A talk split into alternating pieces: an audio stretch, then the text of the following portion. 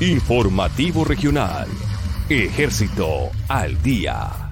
Bienvenidos al informativo regional Ejército al Día. Los saludamos desde la imponente Escuela Militar de Cadetes General José María Córdoba, aquí en la ciudad de Bogotá. Iniciamos las noticias más importantes con el señor ministro de Defensa Nacional, quien ratificó el compromiso de las fuerzas militares y de policía frente a la operación Artemisa. Habló sobre la imputación de cargos contra tres disidentes de las FARC, quienes estarían explotando la Amazonía colombiana.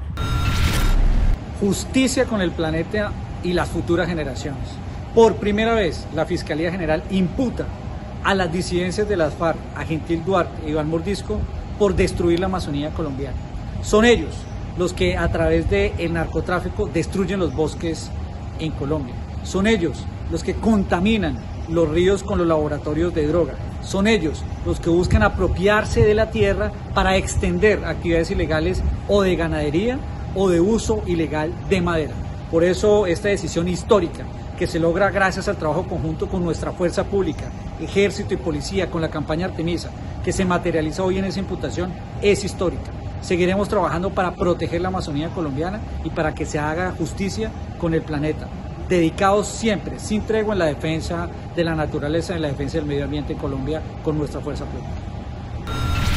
En el marco de la eliminación de la violencia contra la mujer, el ejército ratifica su compromiso hacia ellas, respeto, entorno y compromiso del Ejército Nacional.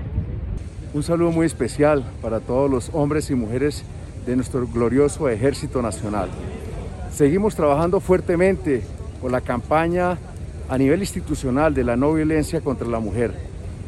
Esta semana hemos llevado actividades de seminarios, sensibilización a todas las unidades del ejército para propender por el respeto a los derechos humanos de la mujer. Patria, honor, lealtad, ven la causa. Soy Alejandra Pineda, trabajadora social del Centro de Familia Militar de la 22 Brigada de Selva. Se realiza la conmemoración de la Semana del Buen Trato, cuyo objetivo es sensibilizar respecto a la violencia contra la mujer y prevención de todo tipo de violencia basada en género.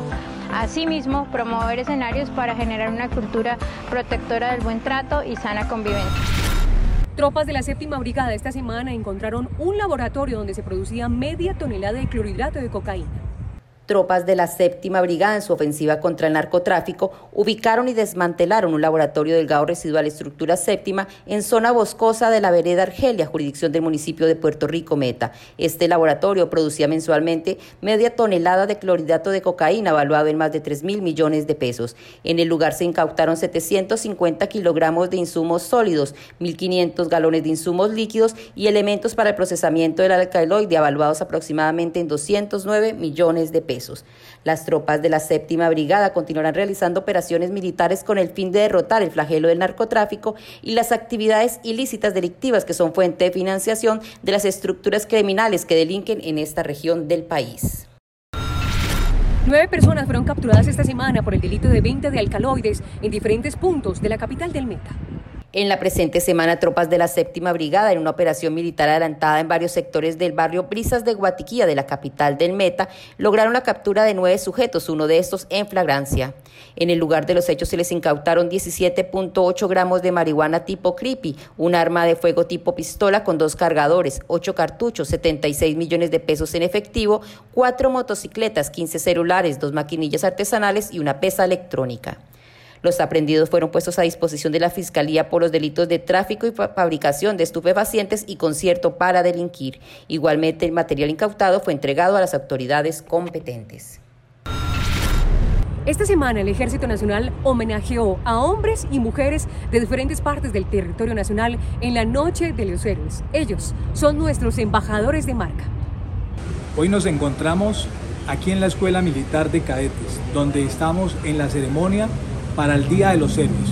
Es un reconocimiento que se le hacen a todos los oficiales, suboficiales y soldados que han participado en diferentes actividades, sea de orden operacional, sea del orden administrativo y también personal que se ha destacado en actividades de obras de ingenieros.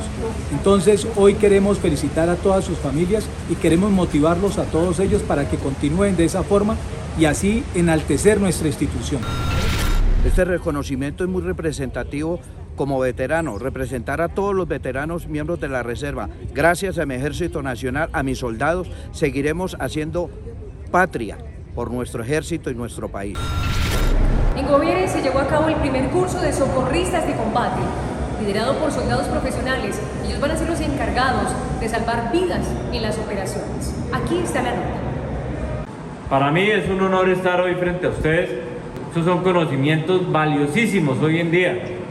Y necesitamos, señores, que realmente ustedes lleguen a empoderarse de su cargo de enfermero de combate, que lleguen a exponer todos esos conocimientos que lograron obtener durante este mes largo de, capacitación. Soldados que básicamente vamos a tener una mejor capacidad médica en alrededor de 30 pelotones entre nuestro CEO y nuestra Brigada 22. Así hemos llegado a la parte final del informativo regional Ejército al Día. Gracias por estar con nosotros. Síganos en nuestras redes sociales en Twitter. Estamos como arroba ejército raya al piso, DIP 4 y en la página web www.cuartadivisión.mil.co. Hasta pronto.